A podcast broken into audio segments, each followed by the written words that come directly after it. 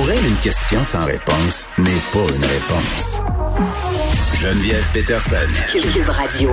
Madeleine Pilote-Côté est avec nous. Madeleine, salut. Allô Geneviève. Madeleine, qu'on peut lire dans le Journal de Montréal et dans le Journal euh, de Québec. D'ailleurs, tu écrivais sur les ados, je crois, si je ne m'abuse aujourd'hui. Euh, peut-être le danger de jouer trop au yo-yo avec les ados, euh, notamment par rapport à ce retour à l'école. Ben là, Geneviève, les, les ados, ben en fait, les, les étudiants, les étudiantes de deuxième cycle du secondaire retournent à l'école aujourd'hui en zone rouge. En mhm. fait, retournent à temps plein à l'école. Il y a une semaine, c'était euh, des étudiants et étudiantes des mêmes niveaux qui retournaient aussi à l'école à temps plein, mais en zone orange. Donc, euh, je suis contente pour eux, je suis contente pour elles. Euh, je pense aussi qu'ils sont contents de retourner euh, sur des bancs d'école à temps plein. Mais ce qui me chicote un peu, puis ce que je trouve un peu euh, déplorable, c'est que là, bon, ça a été confirmé aujourd'hui, on est dans la troisième vague. Puis, ben, le, gouvernement, le ministre de la Santé, donne la possibilité, émet l'éventualité que euh, ben ça va peut-être être retiré cette espèce de privilège-là qu'on a donné aux jeunes que de retourner à l'école à temps plein. Euh, je trouve ça vraiment dommage. Moi, je pense que le gouvernement aurait dû attendre avant de renvoyer ces jeunes-là à l'école à temps plein parce que c'est comme leur donner un semblant de normalité pour leur enlever euh, peu de temps après. Puis je pense que ça peut être nocif là, que de pas donner assez de stabilité à ces jeunes-là parce qu'on peut considérer qu'ils sont presque adultes à 15, 16, 17 ans, mais quand même, ça reste des enfants, des adolescents, tu sais, des jeunes. Faut, faut être constant avec eux, là, comme, en même temps, un bon parent. Écoute, Madeleine, oui, là, je comprends, euh, peut-être qu'on aurait dû attendre, mais là, trop tard, c'est fait ces élèves-là qui sont déjà en alternance euh, depuis un bout, là, depuis très très longtemps, qu'ils vivent généralement assez bien. À un moment donné, il faut arrêter de leur taper sa tête puis de, les dire plus déprimés qu'ils ne le sont. Là. Euh, je comprends qu'ils accueillent favorablement le retour à l'école en présentiel parce qu'ils aiment les jeunes à l'école, c'est voir leurs amis. Euh, ça, c'est, une chose. Euh, de les retourner chez, chez eux parce qu'on a un variant, parce que c'est dangereux, parce qu'on a peur de la troisième vague.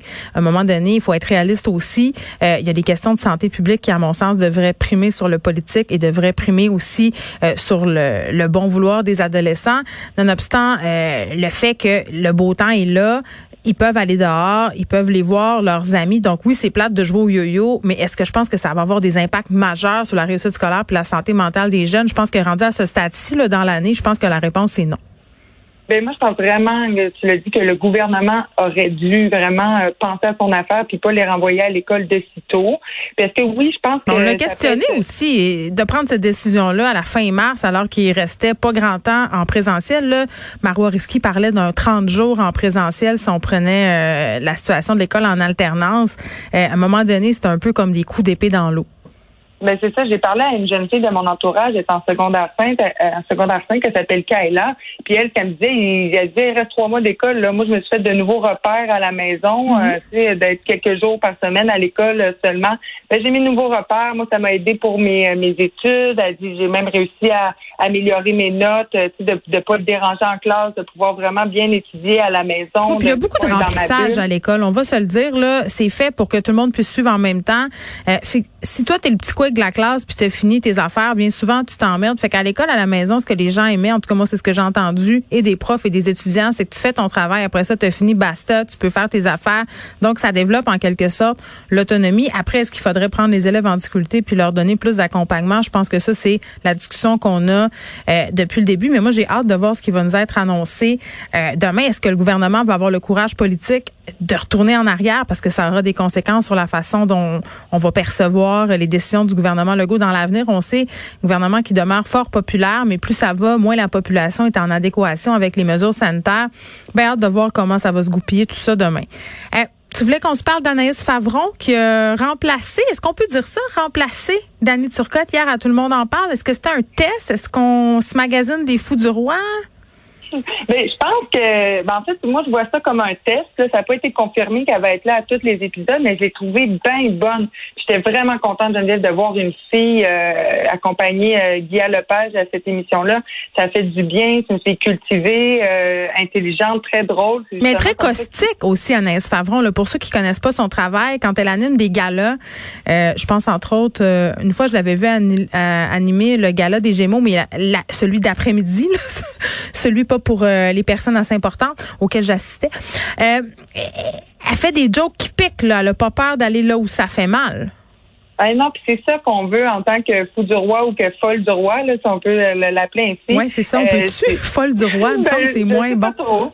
Mais ouais, c'est moins beau, mais je pense que je pense qu'on peut le dire. En tout cas, j'ai lu ça dans quelques articles, toujours en guillemets, bien sûr.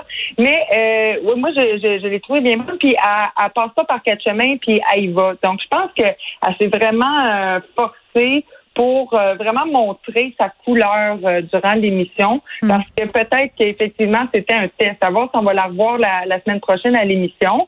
Mais euh, je, je, ce dont j'ai pu, ce que j'ai pu voir, c'est vraiment que Guy Lepage euh, rit beaucoup de ses, ses blagues, l'aime beaucoup, puis que les invités aussi euh, l'aiment. Euh, il y a aussi sur les réseaux sociaux des commentaires. Ah ouais, attends peu. je sais, moi, pas, on n'a pas, on n'a pas la même lecture là. Guy Lepage a dit qu'il se sentait bien seul. Ça, c'est une chose. a l'air de beaucoup l'aimer. Ça, je suis avec toi là-dedans. Mais est-ce que le public l'a aimé? Ça, je suis un peu moins certaine. Les commentaires que j'ai vus passer hier soir n'étaient vraiment pas tous élogieux. On disait est-ce qu'elle prend trop de place, des jokes malaisantes, notamment l'énumération qu'elle a fait sur Claude Dubois, là, un peu rappeler tous ses méfaits, tout ce dont on l'avait accusé au fil des années.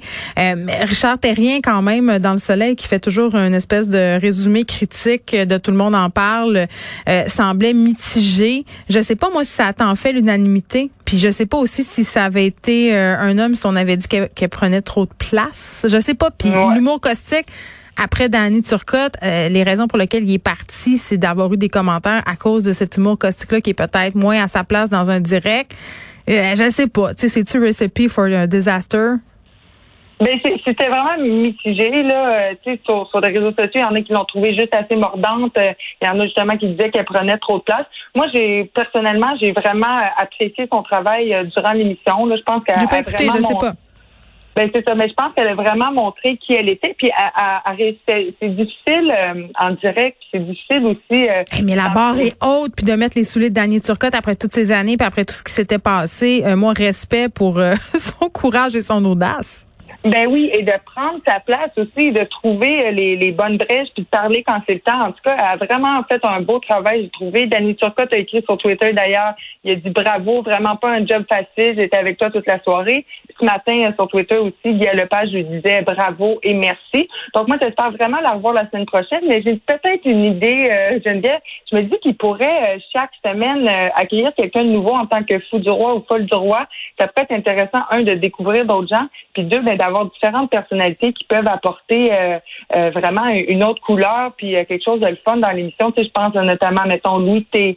Il y en a des humoristes, on n'en marque pas. Fait que Louis Mais est-ce que c'est obligé d'être des humoristes? Moi, je pose la question parce que moi aussi, je trouverais ça intéressant d'essayer une co-animation chaque chaque semaine parce que c'est ça que c'est en fait. c'est quelqu'un qui est là pour puncher puis poser peut-être d'autres questions que celles qu'aurait posées Guilla. En ce sens-là, ça peut être super intéressant. mais justement, est-ce qu'on est obligé d'aller toujours dans l'humour, dans l'humour caustique, est-ce qu'on peut découvrir justement des nouvelles personnes, euh, des figures médiatiques moins connues? Euh, tu sais, ça pourrait être aussi intéressant en même temps.